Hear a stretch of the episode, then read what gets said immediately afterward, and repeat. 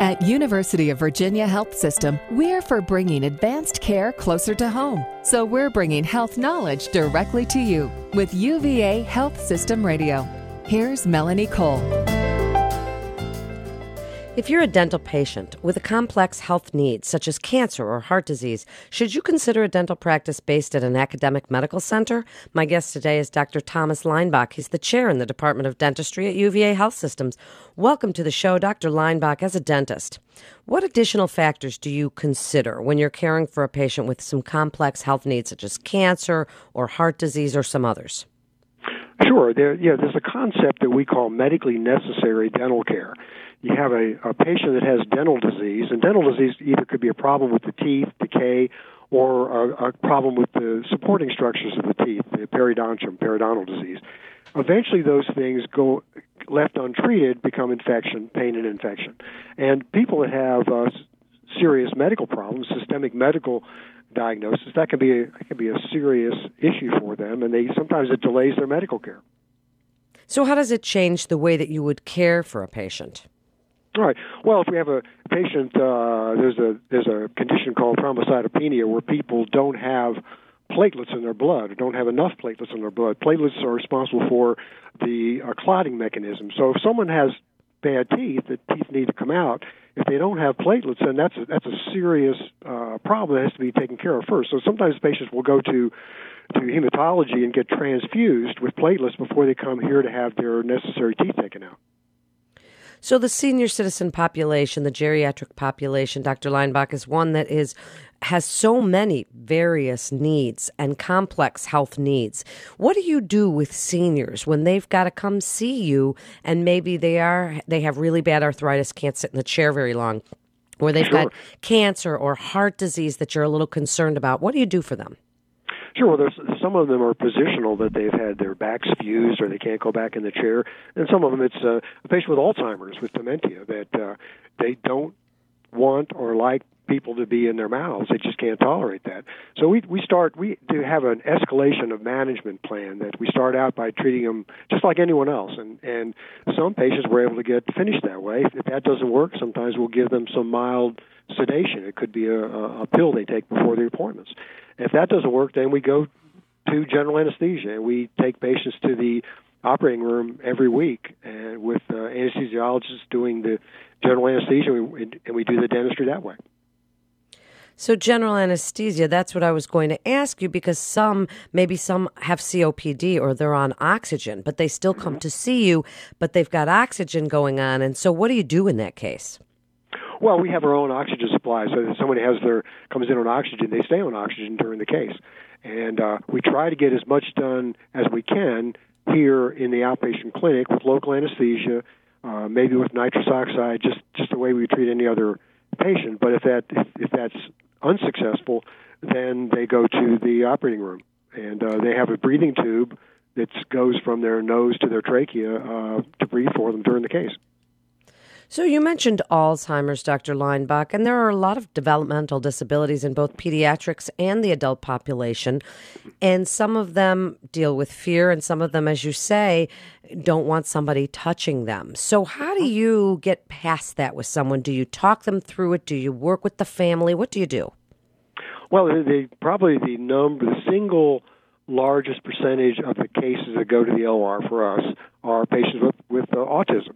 And autism is a spectrum disorder, so at the at the bottom end, these patients are just like anyone else. We can treat them in the chair. At the other end, you can't you can't get near their mouths, and uh, so they have to go to, for general anesthetic. And the parents understand that. The parents bring them to us because they haven't been able to brush their teeth, and they think that maybe something is going on wrong with their mouths. Maybe they've stopped eating certain foods. Maybe they're pulling on their cheek. Uh, maybe they find blood on the pillow in the morning, and they know that something's wrong. But they, but they, you can't, you can't take an X-ray. You can't get a good exam. They don't know what it is, but, but uh, they come to us to figure it out. That's amazing. I certainly applaud all the great work that you do. And now, besides developmental disabilities, and there's a certain anxiety and fear. Some people have a true true fear of seeing the dentist. And while that's not a special complex health need, what do you do for people in that situation? yes, we have patients that have come in that, that have told us that that the only way they can get their teeth treated is with general anesthesia. Now we try to to try to desensitize those people um, because for their for their whole life, it's if you can get them to the point where you can treat them with local anesthesia, it's much better for the patient, much cheaper for sure for the system and for the patient. So we try uh, anxiolytics, which are uh, oral drugs, nitrous oxide, laughing gas. And a combination of those things, sometimes we're able to, and we're and starting up slowly, doing one thing and then two things, and uh, uh, the combination of those those modalities often allows us to treat a patient without having to take him to the OR and put him to sleep. So, is that where you look to? What do you do first? If someone comes in, they have Parkinson's. So, they mm-hmm. have these spastic reactions to things, and maybe they can't stay still. Do you try something first, or do you say right near the beginning, okay, we're going to have to use anesthesia in this case? Yeah, we always do an evaluation first. We always do uh, an exam first. We have ways of, of quieting people down, positioning people so we're able to get a, a decent exam. If they have a lot of needs, then we will automatically just just schedule them to the OR. We know that it's going to take a lot of time, and uh, it, it's frankly it's it's dangerous to try to do dentistry on someone that's that's moving. The uh, the dental hand piece, some people patients call it the drill, is going 300,000 RPM. Uh, your car engine goes uh, 2,000 to 6,000. This is going 300,000 RPM. So if the patient moves, it's dangerous for the patient. So it's so reassuring, though, when you say that that this is the way that you do it, so that people understand when you're saying these things that it is a very safe way to get their dentistry. Now, wh- when should patients with these complex health needs or their family members that bring them in to see you, what should they be thinking about when they're considering going to a dental practice that's at an academic medical center such as UVA? I think it, whenever patients have special needs the family should consider going somewhere where they're used to treating patients like that. And because uh, we we have ways of treating patients that it might not occur to their family dentist. It's just part of our practice that we do every day, and uh, it, it it should be should be part of their the family's thinking. It certainly if they have should. it available if they have it available. And if somebody is living in a nursing home, for example, that might be a time when, when seeing an academic practice dentistry situation might be better? Sure. We found that, uh, unfortunately, in many nursing homes and, and care facilities like that, the, the patients don't get very good preventive care. And uh, when the fam, by the time the family brings them to us, often they've got infection already.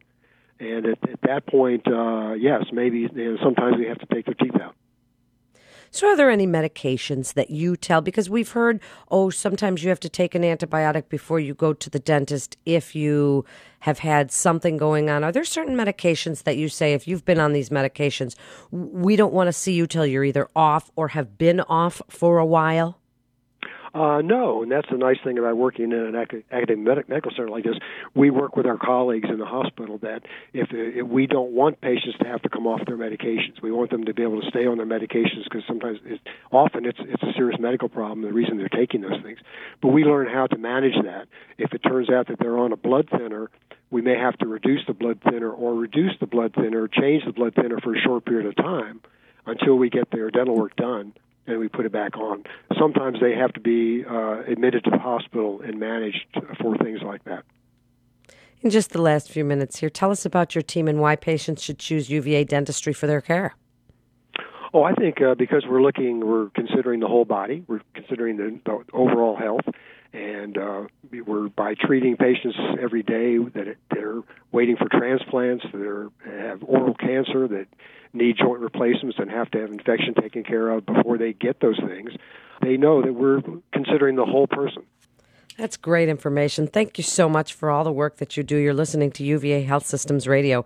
And for more information, you can go to uvahealth.com. That's uvahealth.com.